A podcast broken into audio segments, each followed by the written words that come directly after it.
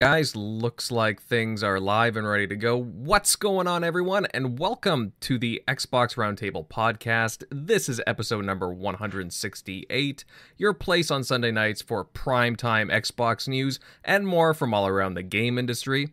I am your host, Invader, and we've got a lot of things to discuss and get into. Number one, of course, is Xbox recently reversing their decision to increase the price of Xbox Live Gold. Quite the interesting situation there. uh, as well, we're going to go into further details about Japanese uh, a, a Japanese developer really wanting to work with Xbox again, along with some unannounced games that seem to be, uh, well, kind of hidden right now and uh, waiting to be announced. So we got a lot on the docket tonight, but first, let me introduce everyone on the panel. And joining us tonight is the host of the We Bleed Green podcast. Please welcome Dirt Griggity. Hey, buddy, how you doing? Hey, man, what's going on? Thank you for the invite, man. I truly appreciate it. Yeah, man. Uh, welcome to have you aboard tonight. I really, I cannot wait to uh, hear your your input on everything. I know you're really dialed in on all the uh, the topics that we got going in tonight, especially the first one. Um, Absolutely. yeah, but uh, no, that crew that you got there, as I was talking about before, before the show on We Bleed Green, you guys like I listen to you guys every was it Monday night. You guys have a solid, solid crew there. Uh, thank you, man. I appreciate that, man. I truly appreciate that. Mm-hmm. Anytime, brother. All right, moving on to the TXR regulars. Uh, time to do some intros, starting with Tim Dog. Hey, Tim Bud, uh, how you doing, brother? Doing great. Very happy that Griggity's here. Uh, he has one of the best podcasts going. We Bleed Green. Uh, very fun and uh, interactive podcast that uh, you all should check out. Uh, and he's also a fine gentleman. Um, been friends with him for a while. Uh, he's a really good gamer, and uh, really happy to have him on the podcast. And uh, uh good good week because uh, we were going to have a lot to talk about. So very happy that uh, he's here, and um, let's get at it. I love his thumbnails. thank you. thumbnails. Oh, thank you. yeah, I, I, I, I, I like when they do the, the Twitter stuff too. When they read the Twitter, I love that that segment. Yeah, yeah. Thanks, appreciate it. Yeah, totally entertaining there, Dirt. All right, moving on down the list. Uh, my friend Eric Shockley, buddy, what's new and exciting? Hey, what's up? Yeah, not much. I mean, other than I guess Microsoft made the this podcast a little bit more, uh, gave us a little more topics this week, and not mm-hmm. much else going on. Um, but yeah, not much. Just uh, oh, I just lost my, almost had a Fall Guys crown. and It's uh, I'm ne- I'm probably never gonna get one because there's so many tryhards now. But it's like it was down to the last three and it was so close. But yeah, just been casually uh, laying back today, just playing some uh, you know easy games, not nothing too uh, hectic. Right. Right. Yeah, I haven't gotten into Fall Guys yet. I'm, I'm still waiting for it to uh, kick into Xbox Game Pass uh, whenever it drops. But uh, I want to see what the Fall Guys crack is all about. Oh yeah, there was that uh, what that Fall Guys coming to Game Pass tweet that. Then they were like, "Uh, no, it's not coming." Oh yeah, I guess so. Oh, still, eventually you watch. It'll be a uh, a control situation. It'll yeah, come in a, few later. months. Yeah. Exactly. All right, uh, and last but not least for tonight, Centurion, the Phoenix Sun. What's happening? Oh, not much, man. It's just Sunday night. It's time for TXR, and I am ready to talk about games and other fun, positive stuff with some amazing guys.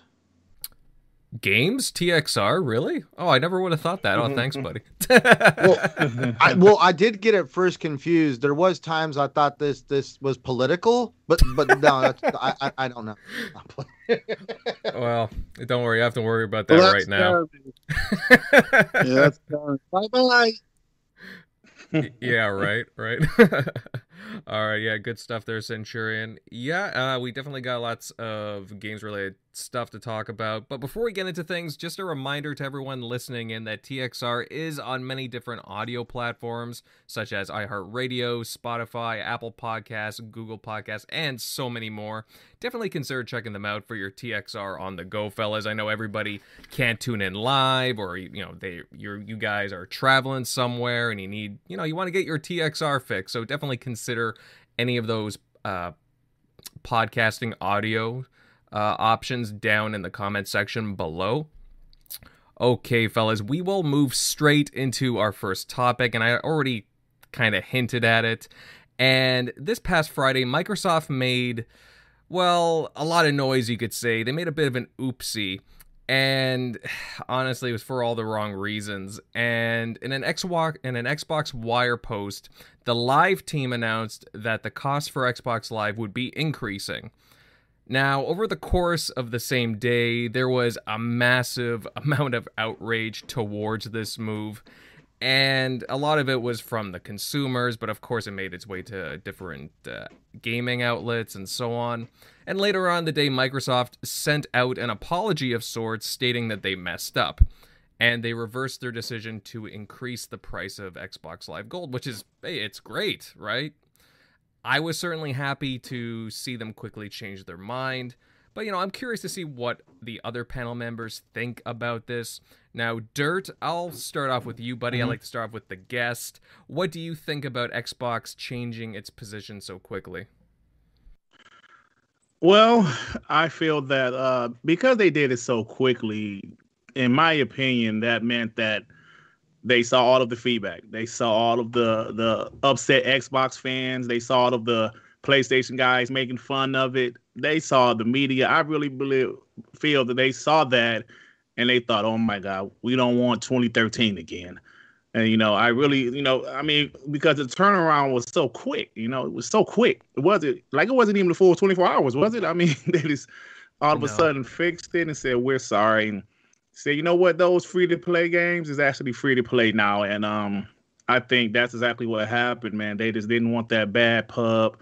Um, because they have a little momentum. They've done some great things the beginning of this generation, and they didn't want man because that would have really hurt all of the momentum that they have right now. And uh, I'm glad that they so quickly because they would have waited a couple of weeks maybe it wouldn't have meant as much, but because it was so quick, I I think that proved that they really, you know, knew that they messed up, in my opinion. Mm-hmm. Right. And I think a lot of people were just taken by surprise by this because again, it's the mm-hmm. at the end of the week, it's a Friday. Uh it came out of nowhere really and you're just and people are like really you guys are doing this when people are kind of like struggling financially because of you know the whole global situation going on right now and you guys are choosing this time to do this. It just it doesn't it didn't really well a lot of people just thought that it didn't really fit right obviously um, especially with xbox being more of a uh, I guess there's an image right now of a more consumer friendly Xbox where the you know some of the executives are really dialed into the fans. So i guess it just caught a lot of people off guard with this announcement and it just kind of spiraled out of control and into rage. And thankfully they listened right? 100% i have to say shout out to the xbox community. Um, uh, mm. we totally went bananas some more than others. Uh, you know they they did this uh, announcement on a friday and the old adage is you put bad news on a Friday because it's the last day of the week, last day of the press cycle, and uh, that's when you do it. Um, and they did, but uh, it didn't. Uh, it didn't work because uh, basically Xbox fans and um, you know Sony guys obviously were having their fun with it, but uh, you know prominent Xbox guys, whether it be Klobrille, Colt, um, you know the list goes on and on uh, you know, everyone pretty much on this podcast, uh, you know, Griggity, every everyone. I, I didn't see many Xbox fans really trying to defend this, um, even though it was grandfathered in and some of the stuff uh, they didn't really explain well or people didn't know. Uh, the Xbox community came out really strong and um, we were heard. And uh, from what I gather, uh, you know, this falls directly on Phil, obviously. Uh, but I don't know necessarily if this was something that Phil really, uh, you know, uh, I think he, may, he he sometimes delegates responsibility by, uh, you know, people and expects things to go a certain way uh, by people doing their jobs. Um, but I could tell you this much that when this happens, uh, Xbox, basically, from what I gathered from people within, uh, were very frustrated with themselves. They said things like uh, unforced mistakes and uh, self inflicted uh, mistakes are extremely frustrating. And, um, you know, uh, they were very uh, aware of the response. They were upset and, you know, they know that they got a good things going. And the last thing you need is bad optics, especially during a pandemic. Um, and uh, I think that that's why they pushed the free to play uh, announcement. I think that was in the works. Um, but you know, they pushed that out to just say, you know, we hear you, and uh, this is uh, it was. Uh, I'm just really happy that the community came out the way it did, and we know we have a voice, uh, unlike anybody else in the gaming industry. You know, we talk to executives. Uh, everyone on this podcast has been heard. Everyone they listen to our shows. They they know who we are and uh, you know uh, that's uncommon. And yeah, it was a tone deaf, stupid move. They acted fast though, and uh, you know uh, it definitely points out that we um, we have a platform, whether it be Twitter or wherever, and uh, it worked out. Uh, but you know they really kind of a crisis averted here because uh, you know you shouldn't be doing stuff like that, especially like Griggity said, with the momentum that they they have and they're doing, with all the great things that they're doing. It's like you're shooting yourself in the foot. Right. And um, again, I just can't. Proud of uh, the Xbox community. Uh, we're the best, and uh, it showed. We didn't stand for it. We didn't take it. Uh, there was absolute, you know, uh, pandemonium. You know what I mean? And uh, uh, I, I for one, uh, was surprised they pushed it back so fast. Uh, but they did the they did the right thing, and I'm happy they did it. Right. Absolutely. Would I be allowed to play devil's advocate? I go right ahead, brother. As we were saying uh, earlier in the pre-show, it's technically my job to make sure that the company I work for makes a lot of money. And the question that I have to play devil's advocate because yes, it was tone deaf. It wasn't rolled out right, in my opinion. But why is it not okay for them to raise the price over time on a product that actually has a premium quality to it compared to most of its competitors, a reliability, and um, in um, ingenuity, basically pushing the envelope uh, Microsoft is uh, experimenting with putting servers on the bottom of the ocean because it's cold enough down there to actually uh, keep these things running at a at the temperature they need to. Um, a lot of costs associated with uh, running server farms is paying the AC bill. Um, some of these some of these server rooms are on the scale of just industrial size refrigerators because you know think of your Series X but big enough to fit in a room and then you put a lot of them in there. Imagine the, I, I, mean, it gets hot in here running my consoles alone. I can only imagine what it takes to actually properly cool these machines. Um, I look at it from the perspective of the price of it's inevitably going to go up, whether we want it to or not. Look at Netflix, look at any service at all. I understand what PC has, but I'm going to say right now, even PC's days of not paying for this and not paying for that are numbered they don't they don't get up at, um the network engineers that go to work every single morning to maintain the systems that we use every day and hang out with our friends, they're not waking up every single day going, God, I want to make sure Centurion can play Call of Duty with his buddies. No, they're getting up wanting a paycheck just like we do every single day. And they all need more money, just like all of us. And so I can understand and accept the fact that these subscription services, these these systems that we love and enjoy and that we pay for are inherently going to cost more over time because that's regrettably just something that happens whether we like it or not. It was completely rolled out wrong. It shouldn't have been a double up on the price. they should have figured out a way to uh, uh, systemly gradually raise the price over time over a number of years that would be acceptable to them without doubling the price um, and they also should have taken into account that we are technically in a pandemic. So, was it the right time to roll out a price raise at all? Um, but that's where I at least can accept the fact that Xbox does have the right to raise the price on these services.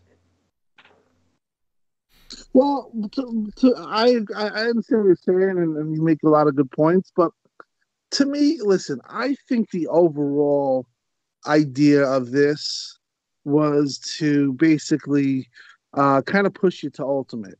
Um, they basically want everyone on the cloud. Uh, oh, obviously, I, I I will not to interrupt. I couldn't even see. I was like, "There's no value." Like you right, doubled the exactly. price. There's no value. Like what? What are you doing? That was the one thing. I was like, "Wow, you technically created no value." Yeah, it, it didn't make any sense. And then you have this great service in uh, in uh, you know Xbox Ultimate where you know uh, their their listen their end goal is to have everyone play uh, pay in the Netflix style uh, oh, yeah. fourteen ninety nine a month uh, gig with right. no no just like it just takes your card. That's the end and that's why they i feel to... eventually we're going to see most most of my argument i think is more towards game pass. You right. know like the amount of quality and stuff we're getting out of game pass i mean like it's beautiful and, and it's only a matter of time before a price increase is going to be necessary to maintain it.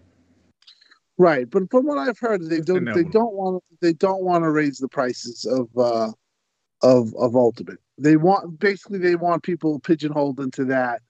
And this was just a very bad way of doing that. Oh yeah. Um, and you know you look at their you look at their their roadmap and they want to be basically be able to give you a game a month pretty much. And that's going to solidify that 14.99 purchase. And uh, everyone's happy and everyone's making money. And i think that that's their end goal. But uh, like you said you know uh, it is a premium product and they just really went about it wrong they didn't even oh, explain yeah. how they didn't, didn't understand the grandfathering either oh, yeah. you Can I, I say something right quick? Oh. I'm sorry. Go ahead. Go ahead. I'm sorry.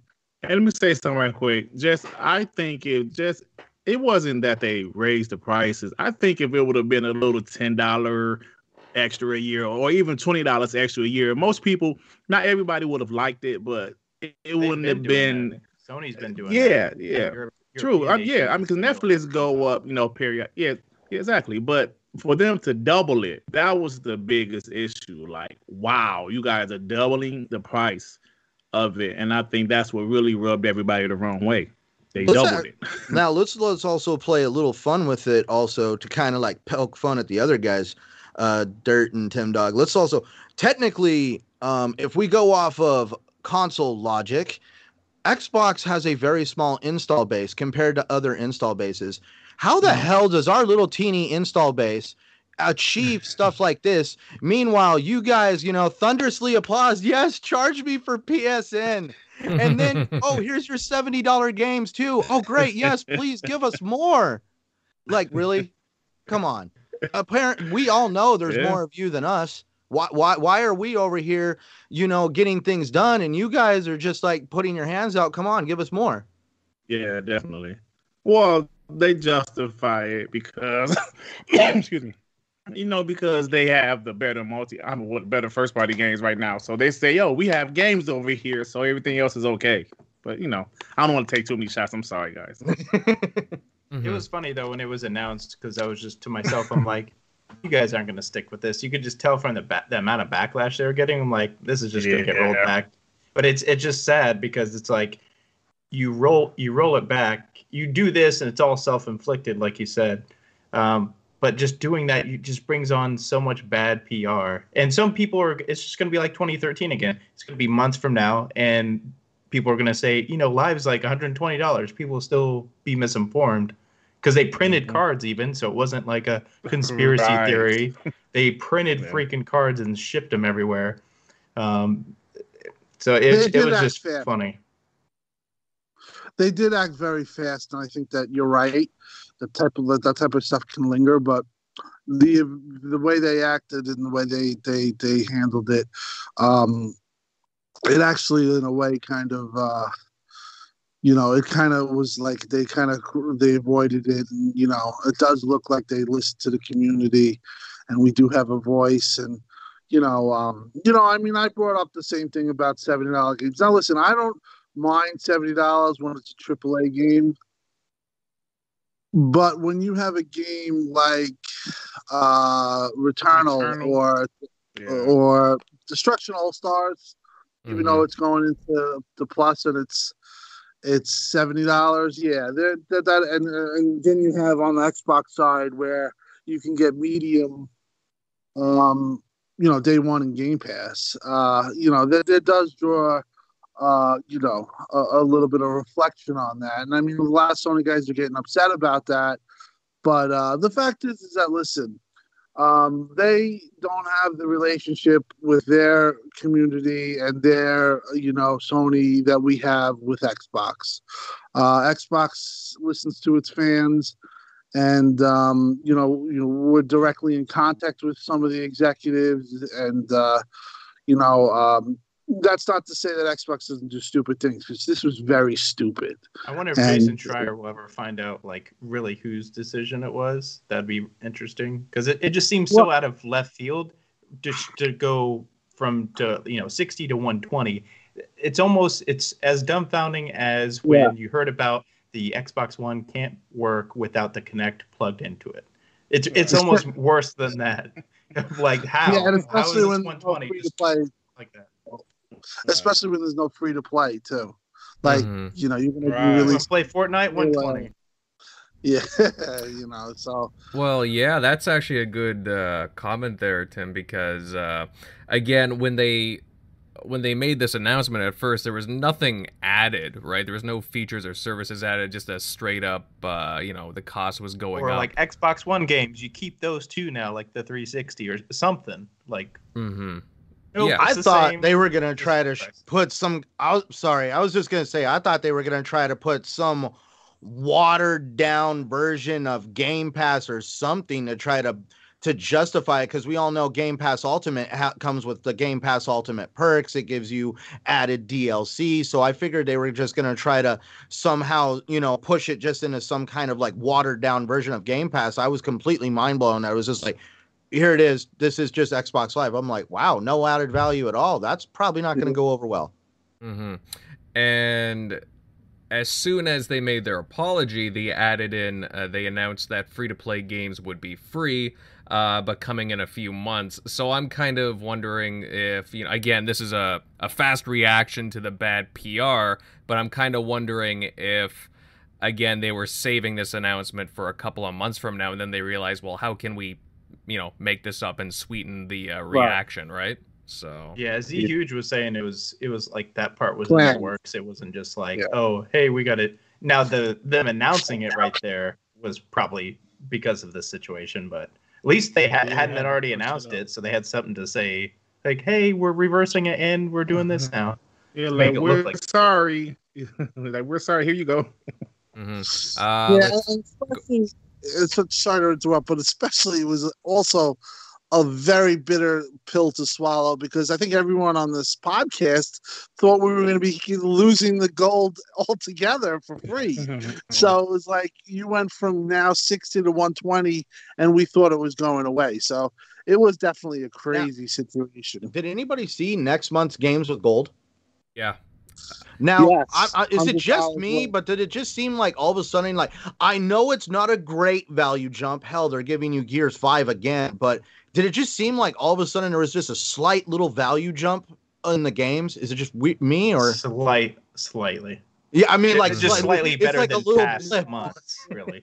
Well, they gave us Five five games now. games, right? So a lot of people, because I didn't see anything like any information about the uh, the jump in the game. So a lot of people are wondering, well, is this what what they're going to be doing for gold going forward with five games now, or is it just like padding because of this announcement?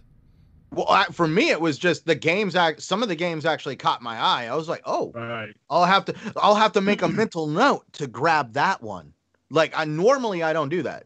Yeah, they have Resident Evil, Dandara, Gears 5, Lost Planet 2, and there's an Indiana Jones game in there. And I'll be mm-hmm. honest with you, I mean, for the most part, like some of these games, I was like, all right, that's you know, that's pretty good. Resident Evil, Lost Planet 2, Gears 5, you know, there- there's some good stuff here. I'm not gonna lie. I mean, it's it's one of the better months that we've had because So I'm the only one that's going to be there like minute one for Dora. well, it could be a good game. I'm not knocking it. I'm not You know, knocking it by any means. Yeah, no, I'm not. But just the, the standout titles that are there, of course, I'm gonna list. Oh, them. Oh, dude, like even if yeah, I'm like even like I think it's funny they talk about Indiana Jones. All of a sudden, an in original Xbox One Indiana Jones game pops up. I was like, oh man, that's actually going to be fun playing because I'm like, Yeah. when was the last time you actually could think of an Indiana Jones game? I'm like, it was so long ago. He was like, hell, I'll play it right now just to say I did it. Mm-hmm. Hmm Right. Uh, let's see here. We have a five dollar super chat from Dead Planet. Thank you very much, bud. If Xbox thought the backlash from Gold was bad, wait until they see the reaction to Bethesda games being multiplat. Can't rule them out. Uh, can't rule out them uh, being tone deaf. I mean, I don't think there'll be any backlash from that, other than just like kind of like how the uh, Rise of the Tomb Raider, like other than people just saying, "Oh, they you know hate exclusives," but it, it, it'll be hard to say that when you see all these timed exclusives from PlayStation, like all because they've bombarded that, like people have been reporting.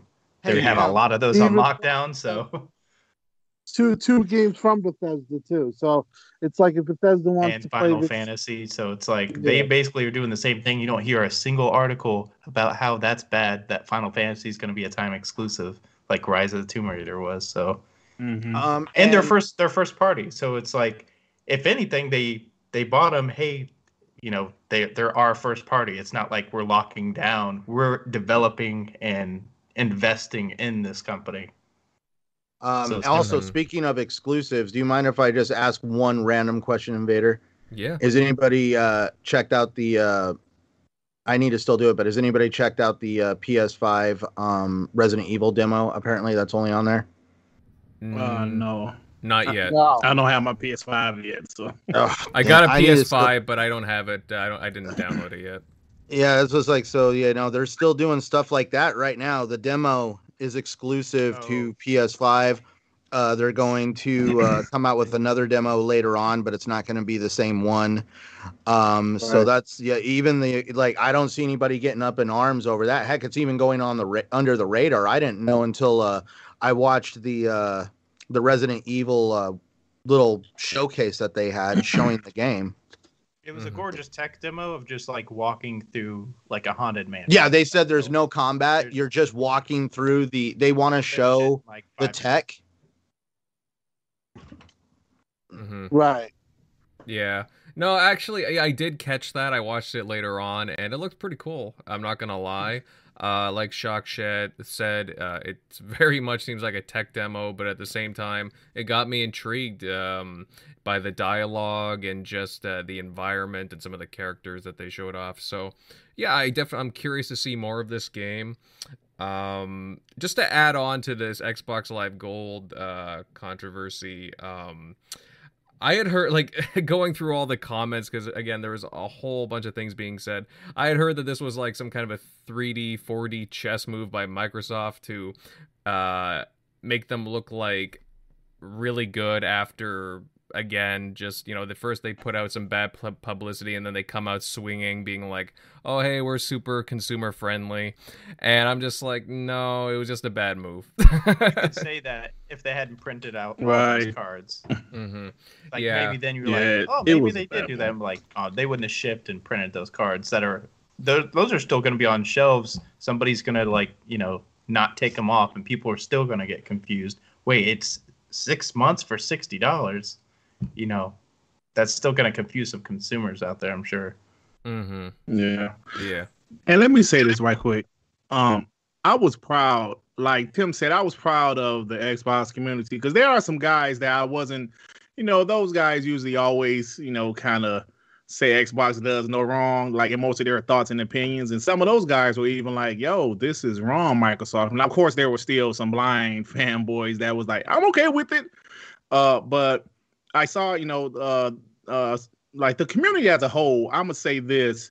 Even though the PlayStation guys were making fun of the whole situation, um, those guys making fun of it, I know Xbox saw those things.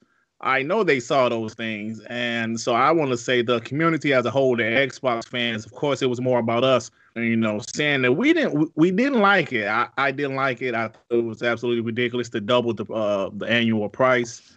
And I will say that the community as a whole did contribute to Xbox, you know, changing their plans on it.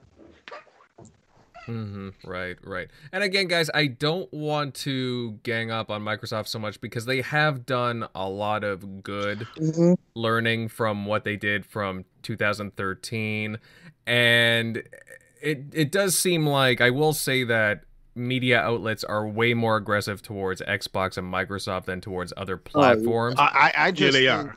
I think you They can are. voice your complaints about um, a business or anybody doing anything in a very respectable, respectable, professional manner, without having to basically put F Xbox on your Twitter account. Mhm. or Yeah. Phil with uh, long nose or some type of crazy stuff that you see. But you know, um, yeah, Xbox definitely, uh, you know, they're in the predicament that they are in from prior mistakes. But um, you know, you just just the the thing that annoys me is that they do have these tone deaf moments, and uh, I think that they realize it internally. Um, I think that the higher ups are very upset uh, still. Um, how it got, uh, you know, triggered or how it got passed and and you know uh, hitting the, the the the wire like that. Uh, I don't know, but you know, you can't have those these type of things happen. You have to be able to understand the gamer. And you know, somebody brought up the Bethesda deal. Uh, listen, I think if some games are are on PlayStation and they're whatever timed, I don't really have a problem with that. But we are on Xbox and we give our money for Xbox um, because we want them to make great games and you know in a way to be exclusive to us as gamers and um, it just doesn't make any sense for them to you know, uh, put their games on PlayStation and act like, uh, you know, it doesn't matter or try to get money from uh, Sony in that aspect. They have to, uh, you know, with that situation, they can't be tone deaf. They have to be uh, smart about that. You have to, in a way, make Xbox fans feel uh, good about owning an Xbox Series X. You know, you can't just you can't, uh, for lack of better words, hoard the system out. You have to have exclusivity, and uh, it's going to be interesting to see if they have Well- these tone deaf moments. Well, just to kind of go with what you're saying, didn't you say that Microsoft was trying to pigeonhole people into Game Pass Ultimate? A hundred percent. They want So, what makes these Sony fans think that Microsoft isn't going to try to pigeonhole them into buying an Xbox or getting in the ecosystem the way they want them to? Exactly, or if they really want the games, put the put Xbox Game Right. Pass on PlayStation. Like, like that. hundred- Exa- that's what I'm just saying is like, no matter what, everybody who thinks that Microsoft is not going to follow some exclusivity exclusivity route with Bethesda or ZeniMax and anything that they had, they just tried to pigeonhole their own fans into Game Pass Ultimate. Go go ahead, sit down, consider that. Because no matter what, you are going to consume any Bethesda related material in the way Microsoft wants you to. Well said. Definitely. And we've heard uh talks for, from who was it, Jim Ryan over at Sony that they were so interested or they are interested in doing some kind of a subscription service now. They walked that back majorly. So, I mean, obviously, I mean, they'll have their own plans for doing things. Hey, as far as Nintendo goes, who I have no idea, but uh, I wouldn't be surprised if Google or Amazon have similar things in the works.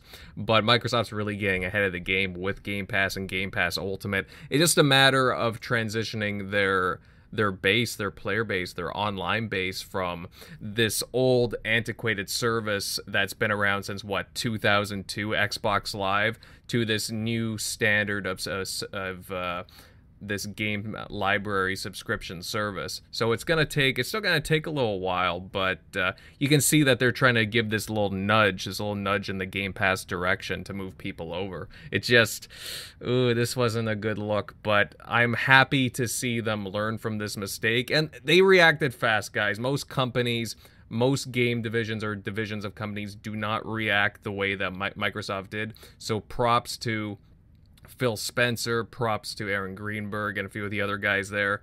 Good stuff all around. Um, but all right, guys, we will uh, move on to another bit of news. And multiple sources have been hinting at the past week or so that Xbox has quite a few unannounced exclusive games for 2021. A DICE developer made comments about it. Windows Central's Jez Corden knows of two, but doesn't want to spoil any surprises. And even a reliable insider Klobrille has hinted at unannounced somethings. Tim, now we know Xbox has a lot coming, whether it be with their internal studios or even the newer ones, the uh, Zen- the ZeniMax editions, the Bethesda editions. Mm-hmm. Uh, what franchises or studios do you think that we'll hear from uh, later this year? Um, I'm thinking Wolfenstein 3 is going to be a game that comes out this year. And I do think there's a possibility that Starfield hits. Now, if you look at Bethesda and their history, uh, they always release games um, within the year. So why would this year be any different? Um, I think the Indiana Jones thing is uh, way, uh, you know, in the future. Um, but uh, yeah, I, think that you have those those two possibilities. Um, and if you look at, like I said, at Bethesda, they have like with Fallout Five, they announced that in June and the released February, uh, January. Uh, I'm sorry, November of that year. So they like to announce it when it's almost out of the oven.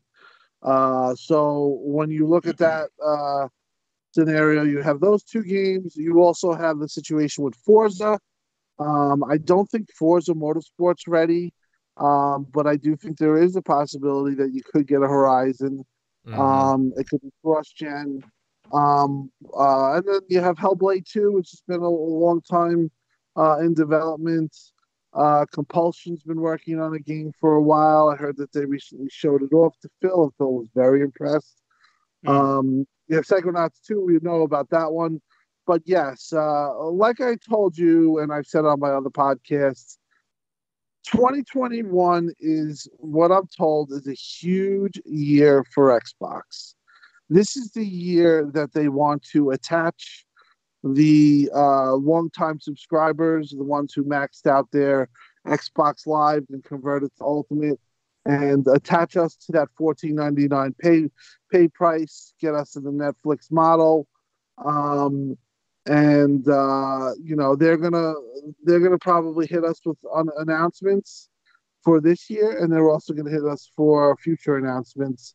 They are loaded, um, and uh, I'm actually thinking that they uh, I, I kind of kind of a, a, little fearful that they might go too far, and uh, when I say that, they might really do stuff that like uh, you know, kind of puts them in a position where people are saying this is a monopoly, um, or they're they're changing the industry because they're getting so much possession of IPs um, and future games uh, that are going to either be exclusive to their platform that it could, uh, you know, it could cause a problem. One of the reasons why I believe, and uh, this this goes where I, I know that this for a fact they want to make it where, and Sony's not even in the in their in their in their headlights. They, they want to disenfranchise or they want to discourage Google and Amazon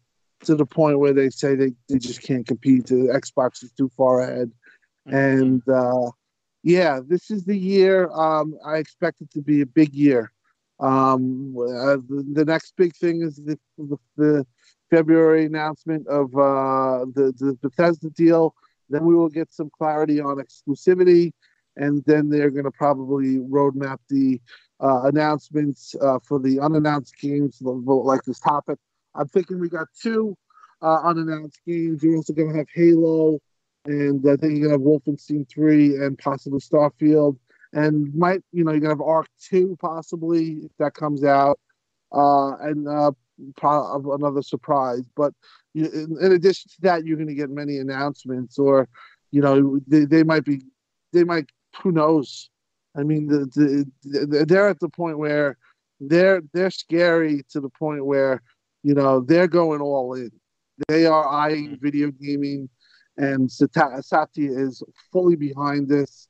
They got money, and uh, they know that they they kind of got Amazon on the ropes uh, and, and, and and Google um, because for the fact is, is that if you if those two don't compete, they own the cloud space for the for the time. Sony's not in the cloud space.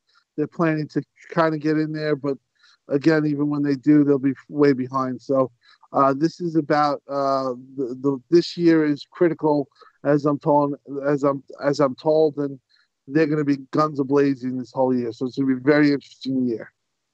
Mm, I can't wait.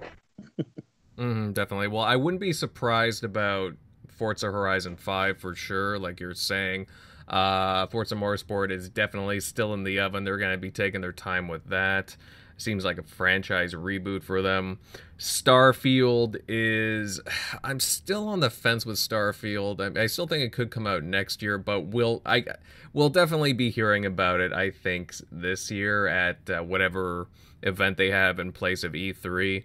And yeah, Compulsion. Compulsion is another studio that's been very quiet very quiet. And to me, they've always been that dark horse pickup uh, for Microsoft for their game studios where ever since they bought them, they've been very quiet. They worked on DLC for We Happy Few, and you haven't heard very much. But they're going to be doing some very experimental things, I think.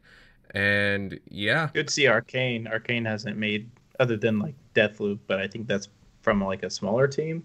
So it's been a few years. They have two teams over there. They got two teams. Yeah, they got they got two uh, Arkane studios, I believe. One in uh, like it's going to be yeah. a stark difference from this past gen to this next gen when you just think of all those different talented studios that are going to be eventually there's going to be a game after game because they have so many studios coming out or that they own. Mm-hmm. No, and that's correct. Game Pass is going to look like a more than it already does look like a stupid deal. It's going to make a ridiculous deal. Well, yeah. Not only that. Of, go ahead, Tim. No, I just wanted to say we brought up compulsion. I'll give you a little insight on that.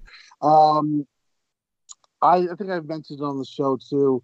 Uh, you know, they they've been very quiet, but they've been very uh, active in pushing that they want to be a bigger studio. They don't want to be a studio that's making filler games, and uh, they pushed to grow. And uh, they might have been annoying people doing that because they didn't want to be the the studio that's not getting all these hires that you're saying. And they said that you know they really pushed themselves and uh you know they, they knew they're, they're going to have a new studio location that's going to house up to 120 devs. And the good news is that when they showed phil's game and I, when they showed phil the game uh i think phil might have been annoyed because they were pushing pushing so hard to to be grow to be bigger than they, what they were, and they wanted their voice to be heard. But when they showed their game, their voice was heard, and uh, heard that he was very impressed with it. So uh, that's a, another bit of good news is that these even these studios like Compulsion, they're organically growing, and they're you know they're they're they're they're looking to be big. They're not looking to be what people said that you know well, Game Pass was going to be filled with. They didn't Right. like that. They didn't like that they were kind of uh, forgotten about. So, uh, you know, we've had them on on on the show. Uh, the we had that the head guy. I, I forgot his name, but they are a very creative studio, and like you said, a big dark horse. Watch out for them because I think they're going to have uh, some kind of crazy ass game coming, and we're going to be very happy. Mm. I can't wait to see what they're working on, man. Yeah, it's uh they yeah because they did contrast and of course we happy few. So i could see them going for another deep narrative game. I would like to see something along the lines from them uh like i, I don't want to say bioshock but something along those lines just because of the Yeah. uh the just because of the pedigree at the studio. I think a couple of them worked on bioshock if i'm not mistaken. And yeah i just i i just find them of, i'm very interested in that studio uh we'll Is see. Ken, Le- Ken Levine working on any games? Anybody knows Uh, of? yeah he's working on Yeah. something i because he, Oh, formed a new game, studio oh, yeah, it was it was on the Game Awards. I can't think of the name of it. Can anybody in the chat help us? Uh, what was the name of it? Uh, it was the two guys like in prison. It was Oh, it was a CGI trailer. I, I can't think of the name of it. Damn. Yeah, it's not coming to me at the moment. Uh, here, I'm just gonna clean up some of these super chats. Uh, oh, Dirt Griggity, thank you very much, uh, buddy, for the five dollar super chat. Uh, hit the like button. Very wise words there from our buddy Dirt. Uh, thanks, brother. Very cool. Very cool. Oh, Infinite. We have a 1999, uh, basically $20 super chat here from Infinite. Uh, I wasn't at all outraged over the price increase as it wouldn't have affected me. However, the barrier for entry for new players would have been an issue, something I didn't think about Friday night. Yeah, yeah, I could see what you're saying there, pal. Uh, definitely a little bit of a uh, barrier for people uh, just coming into the ecosystem. Oh, and finally here, uh, another $5 super chat from Dead Planet. Uh, very appreciated, brother. I laugh when people claim games like Avowed, Perfect Dark, Fable, Hellblade are late 2023 2024 games. There's no way those aren't all out by 2023. Yeah, there's a couple, for the most part, I'd say those ones will. Well, they're- they some of those have been cooking for quite a while. I know uh, was it Playground Games? They've been working on Fable for at least a cou- you know a few years already, at least three or four years. Uh, Hellblade Two. Uh, it's considering they already showed off a couple of things for that. I'd say it's pretty well into production. Perfect Dark. Um, we've heard rumblings about that for a while, and well, I'm still not sure about Avowed. I would say that's it's uh, coming along nicely there. All right. Oh, the uh, the game was a way out, but I'm not sure if that was Ken Levine. Now that I think about it. No, the, no, no. I'm sorry, I got it mixed up. Uh, I believe the game I'm th- I'm talking about is uh employee from Sledgehammer Games, not uh not Ken Levine. I'm sorry. I still can't think of Oh. the game. I oh you're I know which one you're talking about. Yeah, sorry. The uh, the guy doing that like space horror game. Yeah, yeah, I got it mixed up. I'm sorry about that. Uh, sorry, yeah, I forget the name off the top of my head, but it does look really interesting. And Yeah, oh yeah, it's kind of weird too, because isn't it supposed to be based in? uh I want to the say PUBG universe or something. yeah, yeah. That really threw me off. I'm like, wait, what? That doesn't sound I still right. can't think of the name, but it's, I'm still trying to find the name of this game. Uh, yeah, yeah. Oh, keep working at it, guys, and somebody in the chat uh, help them out. That'd be great. Uh, we'll transition into our next topic while we're at it. Uh, onto something that we actually touched on a bit last week on last week's show, and very recently, Ninja Gaiden creator or director uh, Tomonobu Itagaki has stated that he's returned to games with a brand new studio. Now, during an interview, he was asked if he would consider working with Microsoft again in the future, and Itagaki said he'd be honored to work with them again. And he states that, and I quote, I would start I would start again with questions that I made to Seamus Blackley two decades ago. Back then I asked him, Are you confident that you will beat the PS2?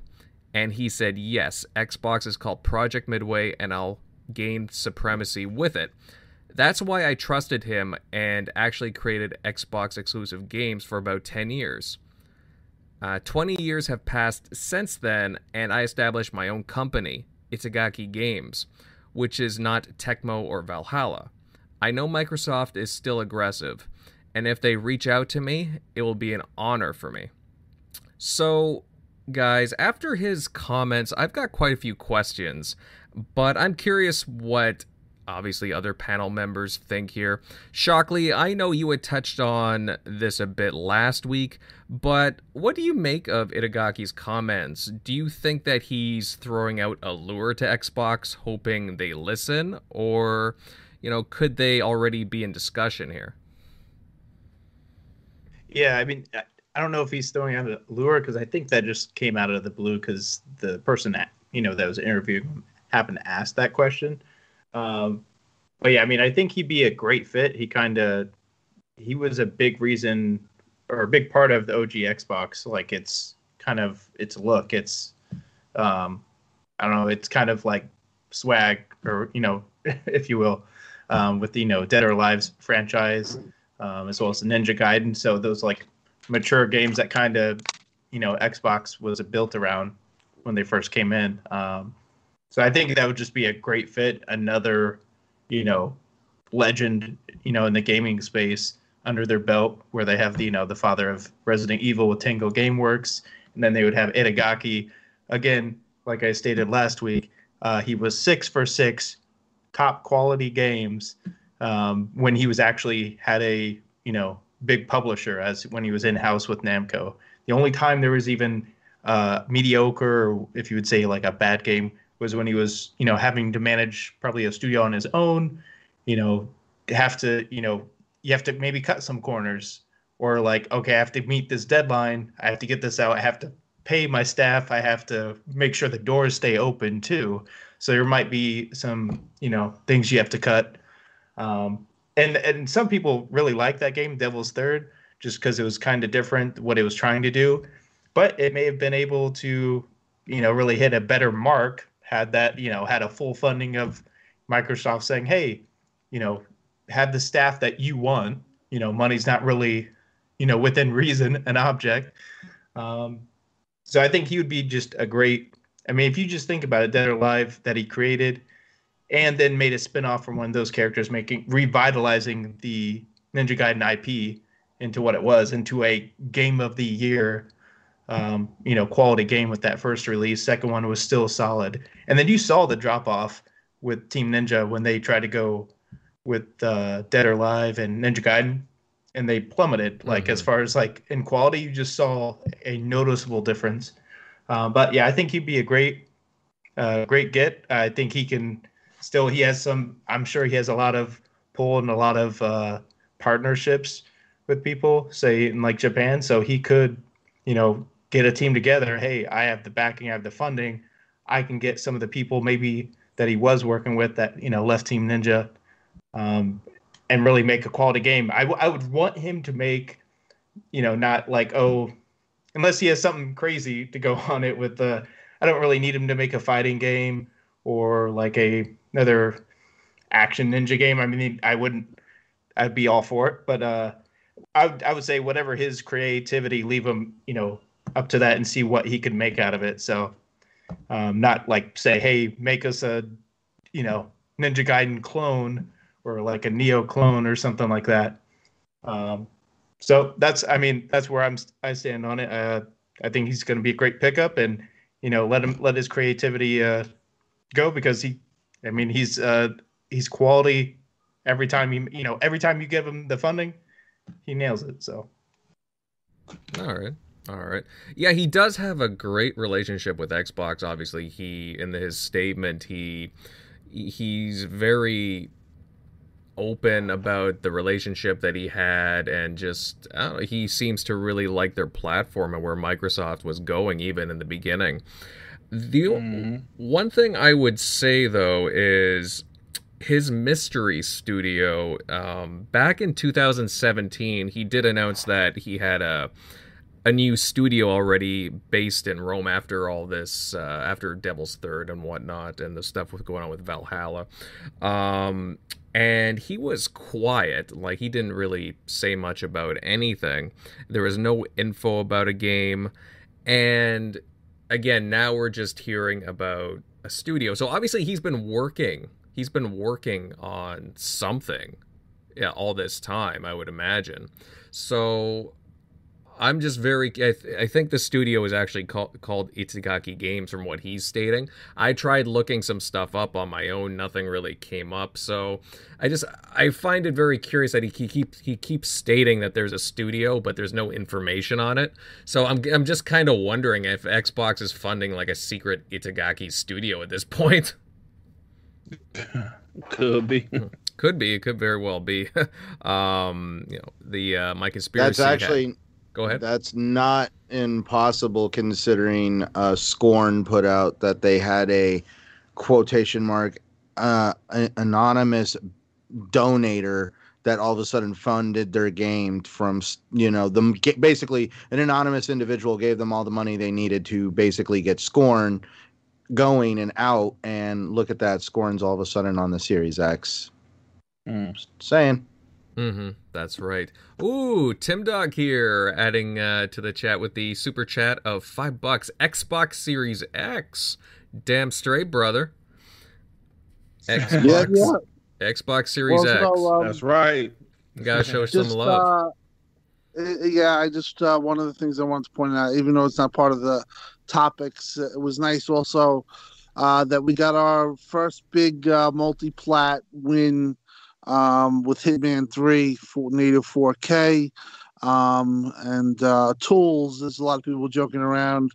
Uh, seem to uh, be uh, definitely improving, and um, I know that they had a big meeting um, recently, and uh, they are moving forward. And uh, I think that we will probably start seeing that trend to start up, where Xbox kind of takes these multi plats um, especially in the future. Um, and really uh, notably when um, they start using stuff like uh, uh, you know um, VRS tier two and tier one. Um, when that stuff, uh, consider that they they had a pretty big win with Hitman three, and VRS wasn't even used. Um, is to say something. I think that uh, you know the beginning uh, the, the first month uh, with the these face offs and them not performing as well um, you know like i said we talk to these people on xbox sometimes we home behind closed doors and you know uh, basically what i was told was they were a little behind and uh, it's mm-hmm. good to see that they might even be a little more ahead of where uh, you know, that, uh, you know, where they have been because from what I was told that there was the GDK gets updated, um, you know, and uh, it gets updated two times usually, one in the spring, one in the, uh, recently, I guess that they just got a GDK update and, uh, you know, so uh, that's good to hear. I, I, like I said, I think they were, you know, they were thinking that they were going to be behind for a little, um, and I was told to wait. Um, but it was nice to see that they uh, they had such a big win. It was the biggest gap yet in multiplats. Uh, native 4K had one drop or a couple of drops in very specific areas, and um, even Digital Foundry said it wasn't worth lowering the resolution because it's so um, small of an area and so so you know very 20 hours of playing the game and you have one spot you know where it drops a little uh, is definitely uh, commendable considering that they were native 4K. Sony was 1800p and they also had higher shadows, so uh, right. higher quality shadows. So big win and um, you know props to Xbox Series X for showing uh, its its its power. Mm-hmm. Mm-hmm, definitely. Agreed. Too. Yeah, I'll have to agree too with Dirt here as well. Um, because yeah, with these updated kits, updated tools, you're definitely seeing Xbox Series X uh, start to outperform now. and uh, with the more mature tools and just uh, you know having the developers being able to spend more time on the game so uh, thankfully we're starting to see the fruits of all that. So uh, yeah man that's a yeah. win. It's a win for xbox for sure xbox series x. Um, yeah. just to touch on itagaki just for a little bit more um, do you think he's I, I know I think Shockley had touched on this, but do you guys think he's a really good fit for Xbox Game Studios just because or is he like a guy that needs more freedom for his uh, work? Just because yeah. like I look at Kojima, right? And the uh the stress and you know uh, the fallout with uh, oh who was it uh, Konami, and then I look at what Itagaki had, and there was a fallout with Tecmo. I think there was a lawsuit involved in there as well. It's very well documented. So I'm just mm-hmm. kind of wondering, as much as I would like Itagaki to come to Xbox Game Studios, and I, he's definitely willing to work with them. Um, do you guys think that he would cherish that independence more than being possibly being a part of Xbox Game Studios? Yeah, uh, I would say probably. And, and if I was Xbox, I mean, maybe because he does have some controversy to him, uh, you know, that follows him a little bit. Um, maybe he is that type of guy that needs a filter, but I'm not sure if he fits, like you said, Xbox Game Studios. He's definitely mm-hmm. a talented guy. Maybe Xbox would do something like, yeah, make a game and we'll see how it does. if it does great, um, then maybe we can bring you on board. But I I will kind of play it by ear also, you know, if you really be honest about it. Uh, just my opinion. But he's definitely a talented guy with the games he made in the past. Uh, his style of game definitely fits in Xbox um, Game Studios. To be honest with you, you know, because they have a variety of games and they want to have a lot of different games in Game Pass, and so he definitely fits as far as his game, uh, hit the type of games that he's made in the past. But I don't know, maybe you know we'll see what he, you know, just do a first like one game, see what's going on with it, see how it does, and then maybe Xbox will offer him something afterwards if anything, him and like Kojima would be right at home with Game Pass. I mean, look look what they've taken uh, shots on with uh, Bleeding Edge and mm-hmm. uh, you know, Honey I Shrunk the Kid. You know, survival game. oh, grounded. Like, there's no way those games. There's no way anything they even Kojima creates uh, with Death Stranding is going to be more out there than probably some of the just like who would have thought you know Honey the Shrunk or Honey the Kids uh, or whatever the name of that. Grounded. Stumbling over. grounded. grounded. Yeah. I can. I, well, I never like played it, so I, I, couldn't quite remember. But like they'd be right at home to like test your crazy like Death Stranding. Everybody on Game Pass gets to try it. Then they probably would have tried it versus yeah, sixty dollars. Like, uh, this kind of looks. You know, boring from, great. but maybe I'll give it a try because it looks weird, and and then people would have got into it more. So, mm-hmm. Yeah. Well, for me, with, Itagi, um, Itagagi, I think I, am sorry if I butchered his name. Um, he, uh, I think he's working on a multi-plat, and um, uh, I would be. This is like first um, PlayStation game he's ever made. yeah, I, I think though that with him, I think he just needs to land on his feet, kind of show that he's back. Uh, you know, back working and making game, and then uh, then look at him in, in, in, an aspect. He always loved Xbox. Um, he always um, hated PlayStation. It was weird. He was like, "I'm making this yeah. game for Sega Saturn. It's not going to PlayStation." yeah. yeah. So um, for me, though, I think he, he just needs to kind of get himself, uh, you know, put his uh, get himself started and um, get himself back in there and uh, you know learn the ropes. And um, he's definitely a talented guy. And uh, listen, uh, Ninja Gaiden, uh, if, if, they somehow, even if it's a multi-plat, um, they gotta. I would really love to see a new next gen, you know, crazy ray right. trace uh, Ninja Gaiden. So uh, I'm hopeful, but um, he's a really nice guy, and it's something to look at. Uh, like I said, Xbox is uh, pretty much um, actively looking to bolster uh, Game Pass and uh, looking for IPs and studios. So you never you never can throw it away. But like I said, for the meantime, I just think that he needs to kind of get himself back in the in in you know back in the you know back working and, and showing that he can make a game because Devil's Third was uh, interesting. Uh, it, it, it, was a failure, but it was a decent game, and uh, it, had QT. It didn't have QTEs.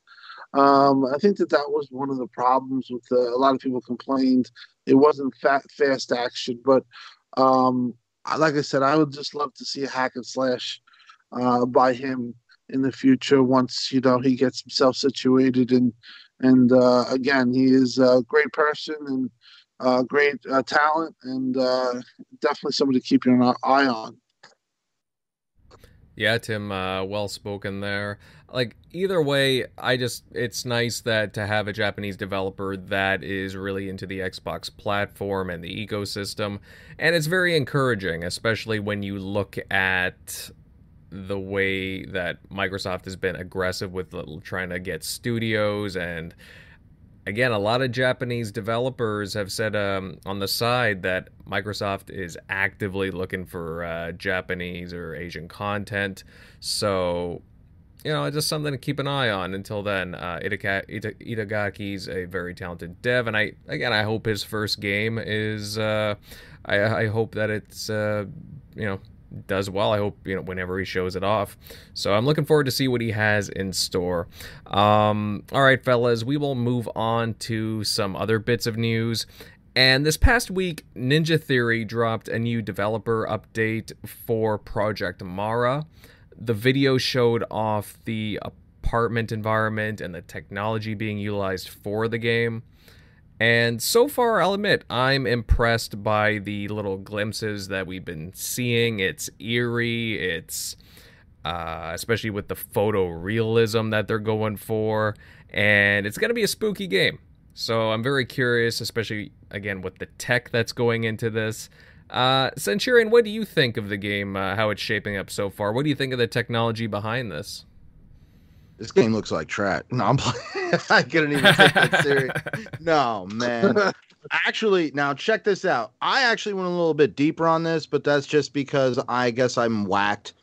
So I wanted to kind of really know how they were doing this. I watched the video, I read the articles because I mean, this looks absolutely amazing. So to put this into, I guess, like a little breakdown, they are digitally mapping an entire apartment that exists um, and they are doing this by using LiDAR technology. Uh, LiDAR, uh, if you don't know, uh, is primarily used for mapping the Earth. Um, it's used very heavily um, when it comes to like archaeology because it's it's basically essentially beaming lasers down on on the forest or whatever and because of what lasers do they can penetrate and so they can digitally remove things and you can actually see the ground with no foliage and it's kind of interesting. I read an article that was all the way back in 2014 about how they're using video games in LiDAR because um, consume uh, consumers who would use lidar like mining companies or anybody that would actually use lidar wanted to be able to use it in real time and they used video games because video games were able to produce the images in about 30 to 40 frames a second for um, somebody to actually use the information and go down and move through it and actually you stream lidar. And that's where they kind of got the idea to reverse the idea and use lidar to create the game. And that's how they scanned this entire apartment into existence. And i guess it's so precise that they are going to literally have dust and particles on the floor because that's where they got into when you stare at a piece of wood traditionally it's a flat surface in gaming but when you get closer to it you realize that there's actually three-dimensional texture to any surface. So that's where they're starting to map these textures in. And when i saw some of the images i was completely mind blown. And the fact that they are going to have uh, uh, what is a um, procedurally generated dust and particles on the floor. I'm completely shocked right now.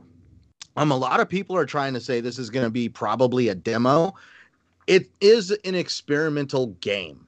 This is what they call an experimental game.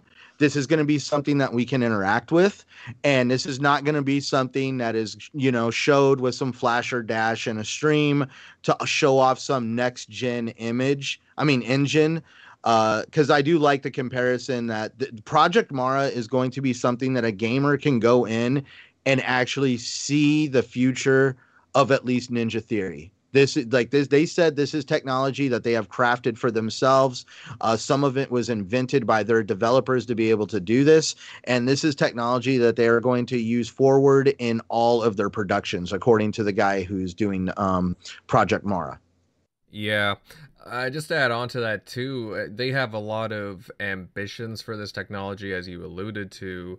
I even, I think I read about how Project Mara they're they're doing so much exp- experimental stuff with this game that they're essentially trying they are essentially trying to create a like a new game genre in itself from the sounds of it. Oh, dude, so here's the funny part. I really feel that they are really creating a good setup for a potential paranormal activity style um, game.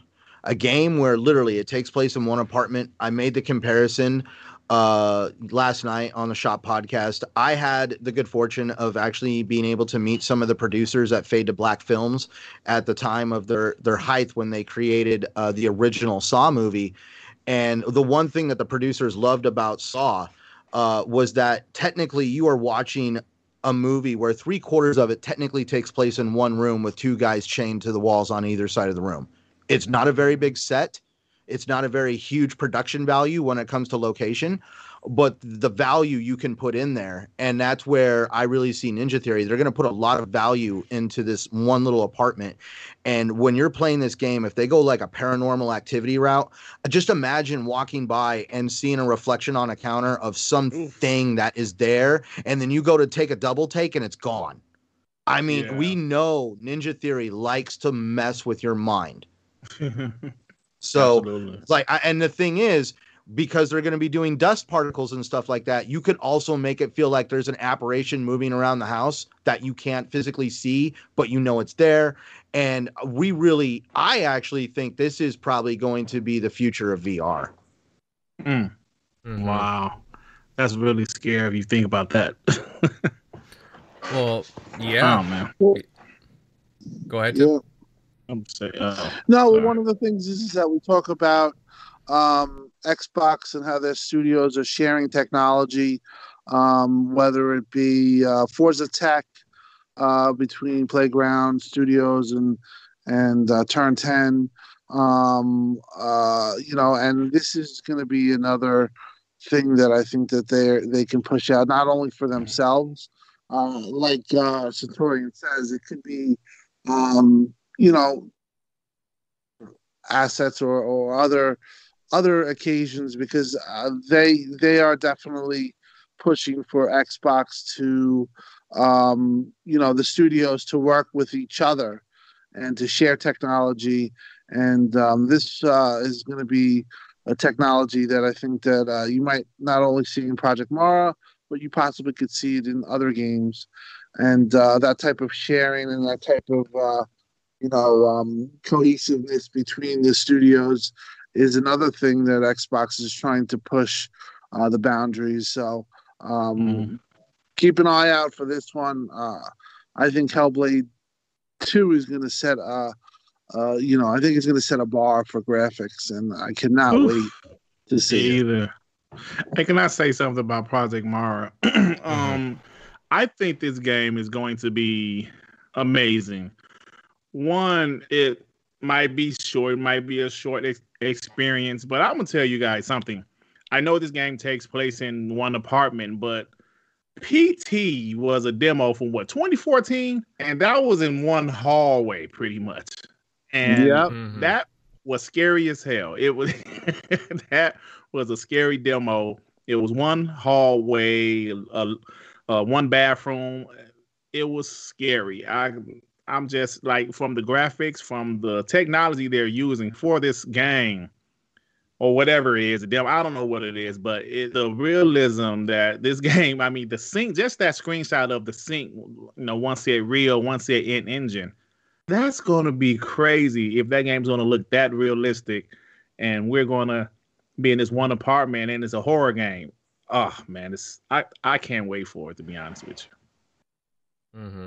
And I'm right there with you because I, I really like my horror games, my spooky games. Uh, I don't know if I turn the lights off for it, but honestly, though, like just to set the mood. But it's uh, the technology. Like, I mean, when you hear Centurion list off all these little things, when you talk about like the dust and the grime that they're adding in there, and then you just think about the photorealism that's going into the mm. game, and uh, you know, you think somebody's watching you, and there's an apparition around, or just whatever it may be. Um, it kind of makes me wonder. Okay, we're talking about visuals, what they're going to be doing with even sound as well, right? So right, right. Oh, yeah. right. You think about Hellblade, how the sound, yeah, man. Yeah. I, I think mm-hmm. about that. I think about that. You're right about that. Yeah. Yeah. So, so, I mean, Ninja Theory, they're a very experimental studio. They're a very talented studio, as we know. Uh, they over over the past few years, they do things that they might not have the budget for, but they they just do very unique and interesting things with the details in their games and what they have. Now that they're with Xbox Game Studios, I'm just excited to see what they can do with a full budget behind them and not having to mm-hmm. worry about again any of the problems associated with dev costs. So th- the fact yeah. that they can put the all their energy into just making good games I'm stoked. Like they can take their time with this. I mean, it it, it does seem like a little bit of a pet project to them, alongside, uh, you know, obviously they're going full hardcore into Hellblade 2 anyways Saga, which I am really excited for. I think they're gonna actually. Speaking of which, I don't know if anybody saw, but the uh, uh, the girl that does the motion cap, I forget her name. Uh, anyways. Uh, she post- Melina Juergens. Yes, that's correct. Uh, she posted something, I believe. I can't remember if it was on like Twitter or Instagram. I but saw it, yeah. Yeah, she was decked out in the uh, Senua makeup. So I don't know. I get, I get the feeling that we may hear something from uh, Ninja Theory and Hellblade uh, 2 soon. So yeah. But definitely, like they should definitely be showing some gameplay this year because yeah. I don't know if the game is coming next year, but they should be showing some gameplay definitely this year. They've been working on it for a while, and uh, they also have hired um, a, a, pretty amount of people. I mean, when considering what they did with uh, you know basically 15 people um, right. with Hellblade. Uh, you know, uh, they had mentioned that um, they are looking. It, is definitely a AAA scale. Uh, they are looking to do it. Uh, they have pretty much doubled uh, the. There's about 40 people working on it, but the thing about them is, is they use technology um, that's so sophisticated that you're getting AAA types of uh, scale because of the technology that they're using. And uh, yeah, experimental studio. I think somebody was saying um, they're another one. It's just great to see. Uh, you know, Xbox has 23 studios, but they're so diversified when you talk about compulsion, um, you know, and, and the narrative that they could push, um, or, you know, um, Ninja Theory, which, you know, uh, they're doing t- types of stuff like this, you know, entering things like mental health and attaching it to video games and uh, really pushing limits. Uh, Hellblade 2, like I said, watch out for that one. Um, I think that, that that game could come out, wow us graphically, uh, put it on a different level, be a, a 90 rated Metacritic, uh, you know, uh, awesome game that, uh, once again, we Xbox gamers uh, get game day one on Game Pass, which is just like just so fun to talk just doing this podcast and all the things that we you know think about and you know wonder if this guy could come to xbox studios and all the stuff. It is such an exciting time for xbox um, because of this type of stuff. They you know their studios you could say what you want. They they had they had a rough time and you know it's not 2018 anymore. People can't you can't say this and the type of stuff. They they got 35 teams uh, you know, making video games. There's going to come a point where, you're going to be inundated with video games, and they're going to be awesome. And uh, you know, they're going to be a ton of variety. You know, like this is not the same template uh, game. You know, uh, whether it be a you know, people call out Sony for having the same type of game. Whether they're they are great and they do a great job, but you got to give Xbox some kudos here. I mean, you're getting every type of uh, game you can imagine. Uh, you, you, know, you're even getting RTSs, the Age of Empires, which I'm told is going to come to console as well.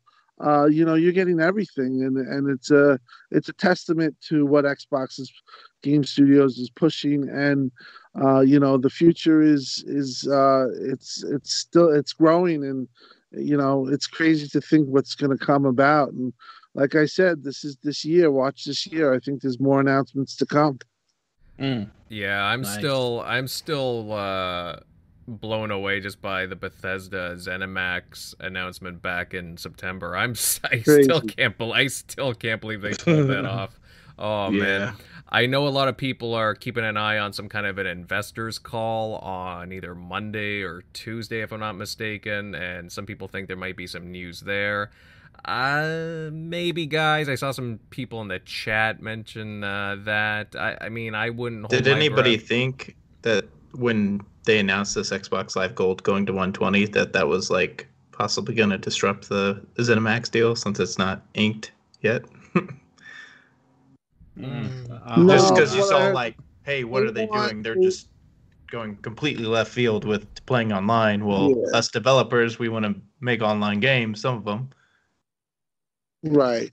Well, I think the Baldy move shows that they possibly could be going ex- all exclusive with these Bethesda games. Um, but um, from what I've heard, they want to nail this deal down by February. And uh, once that deal gets knocked out, the Bethesda and it's and it's solidified, we will have a lot more clarity. And I do believe that you know that's the time when they really start, you know, pushing. Whether it's their they're going to tell us they're going to have uh, virtual shows. Uh, I don't think they'll be in E3. They're going to have uh, they they have a mandate that they will have no public, uh, you know, type of get-togethers uh, until August of 2021. Um, so I think that E3. Well, I heard E3 is done altogether, but um, for the future too. Um, but I think that we possibly could have something in XO uh, in 21, maybe in, in you know uh, uh, out you know in in you know uh, Gamescom around that time. Um, but they're also going to have other shows and they're going to have showcases. And uh, we're going to learn a lot. Like I said this year, I, I can't reiterate. They said this is the critical year. They want to solidify to all of us that we, you want to be in, embedded and you want to be you want to be a part of Xbox Game Studios moving forward. And listen, if you ever get you're getting a game where you're getting the promise of a game every other month and they're AAA and high quality and they're Indiana Jones, and Starfields and Elder Scrolls Six and Halo and ba ba ba. Uh, yeah, you know you're saving money in, in, when you when it comes to it uh, when it comes down right to it because you know you're only paying fifteen dollars and these games even though they're sixty dollars uh, you know that all adds up and when you're getting 10 games let's say and the value of that is $500 let's say uh, the, the the ultimate pays for itself. And then some. Oh yeah it totally does tim. Um, yeah i can't argue against that. Um, but yeah guys um, we will move on to our last topic of the evening now. And Fallout New Vegas 2 is something that's been requested by Fallout fans for a while now. In fact, I think I saw Pong Soul there in the chat kind of mention it. Um, and it seems like it could very well be coming. Now, according to a very well known Valve insider named uh, Tyler McVicker, I think he also go- went by a few other names, he's uh, well, he's known as being a reliable insider with like Valve stuff and a few other things. He teased some info um, that he got about some projects. and he states that he expects Fallout New Vegas 2 to release uh, somewhere in the latter half of this decade, so like 2025 or 2030. I mean, I think that that's pretty far off, but hey, who knows what uh, kind of plans are in store with there with uh, Bethesda games. He went on further saying that Fallout 5 is way, way off and that uh, Elder Scrolls 6 is expected to, well, the ballpark is around 2026, 2027, and Starfield is slated for about a year from now, from what he understands. Now, guys, We'll take this all with a grain of salt, of course, but it is interesting that this has come up, and I'll keep this open to whoever wants to chime in on.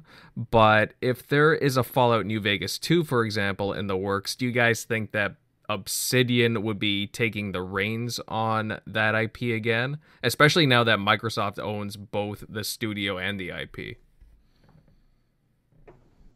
I think they will. I mean, if this is true, I think Obsidian they will be the team to you know because they they already have multiple projects in in the works, so I'm sure another one wouldn't wouldn't hurt those guys. And plus, you know, they did part one, so I think it's only right for them to do part two. Um, you know, like you said, Microsoft owns Obsidian, mm-hmm. Bethesda, and and the IP. So yeah, I would think they would be the studio that would do it. Excuse me.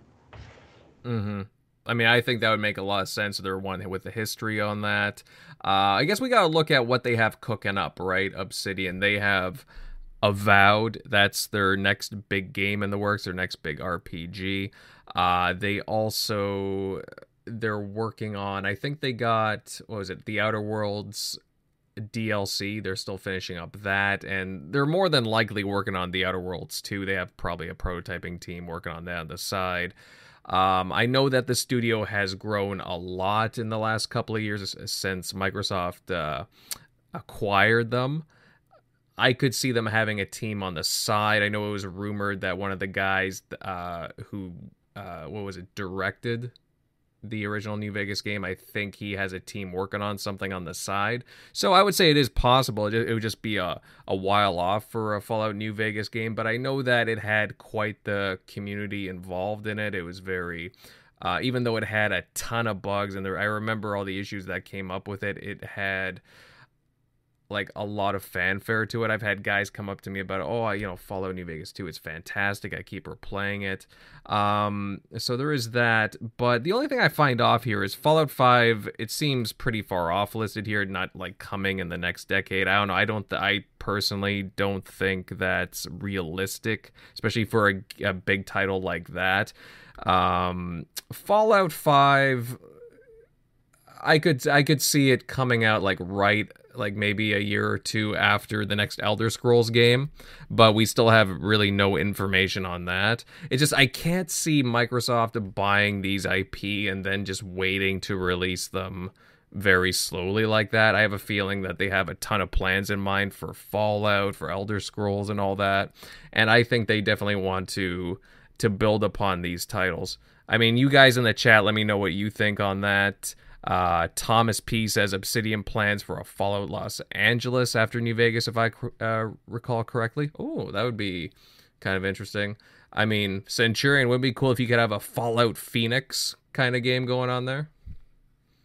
Oh my god, dude! And the first thing they would do would just be like survival, like survival that game. Be like, and you'd be constantly thirsty, looking for sunblock. Yeah, so it'd be kind of like Vegas. Mm, right, and kind of like Vegas, but man, I don't know, man. I sometimes, I sometimes wonder if uh, it doesn't get as hot down there if it does like it does here because we just have so much asphalt. Oh yeah, very true. Yeah, Thomas says yeah they got Avowed, Grounded, Josh Sawyer project, uh, Brandon Adler project. Uh, the Outer Worlds DLC, the Outer Worlds 2 pre-production. Yeah, they do seem a little full at the moment. Um, it might be a ways off. I mean, I'm sure as much as a lot of fans would like a Fallout New Vegas 2, I don't know. I don't know. I mean, Obsidian would be fantastic to helmet. Oh, what about this? What about uh, inXile? Would you uh, give them a Fallout title like New Vegas? Because they're working on something. They're working on something pretty big.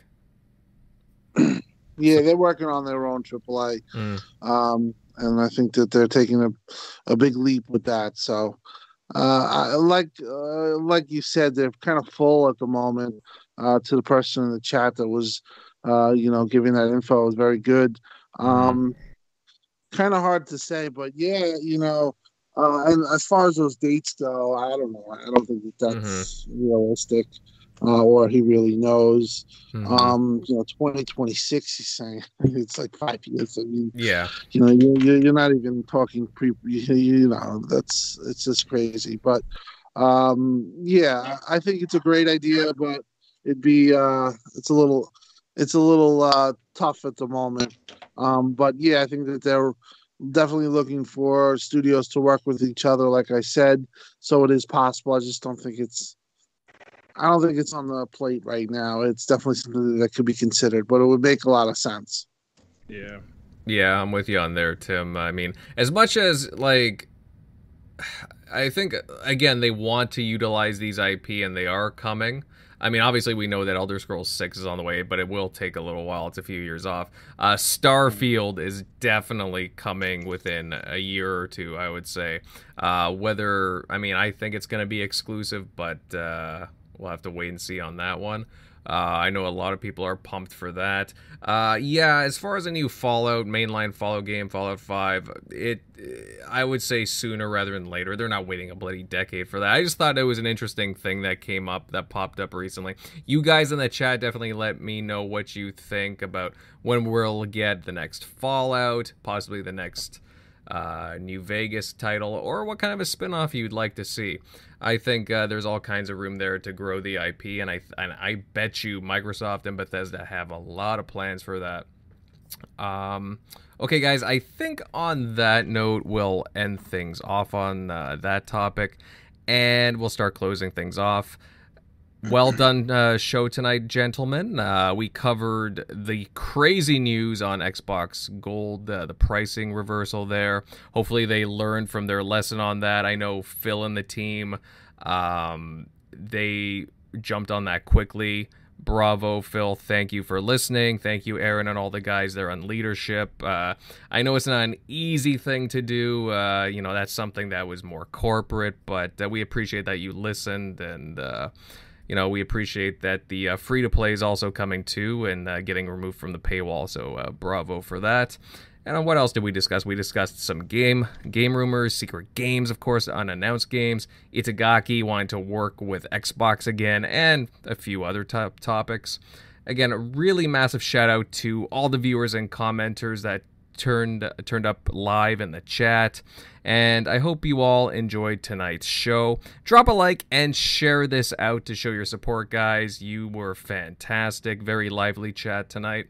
Now let's get straight into the outros. And i'll start with our guest for the evening uh, dirt. Thank you for joining us tonight. We had a really great chat with you and we appreciate your thoughts your commentary. Uh, really great stuff tonight man. Where can all our viewers follow you at Uh, well, first off, thank you for the invite, man. I had a great time, and um, check out uh Dirt Griggity, my YouTube channel. Um, you know, I have a podcast on Monday evenings at six thirty Eastern time called We Bleed Green Xbox Podcast. Yeah, you know, we're just a pro Xbox channel, and um, you know, uh, a pro Xbox podcast, and my channel is a pro Xbox channel. So if you're an Xbox fan, stop by, man, and listen to some videos, listen to some podcasts. If you like it, you think it's decent enough, go ahead and subscribe. Uh, yeah, but thanks again for the invite. I had a great time. Yeah, of course, brother. And yeah, guys, definitely check out his content. He does videos on uh, various uh, gaming topics, especially Xbox topics, and the host of the We Bleed Green podcast, which happens each Monday evening. Um, all right, moving on to the rest of the Emerald crew now. And uh, Tim Dog, hey, buddy, uh, great show tonight. Uh, where can all of our followers find you at?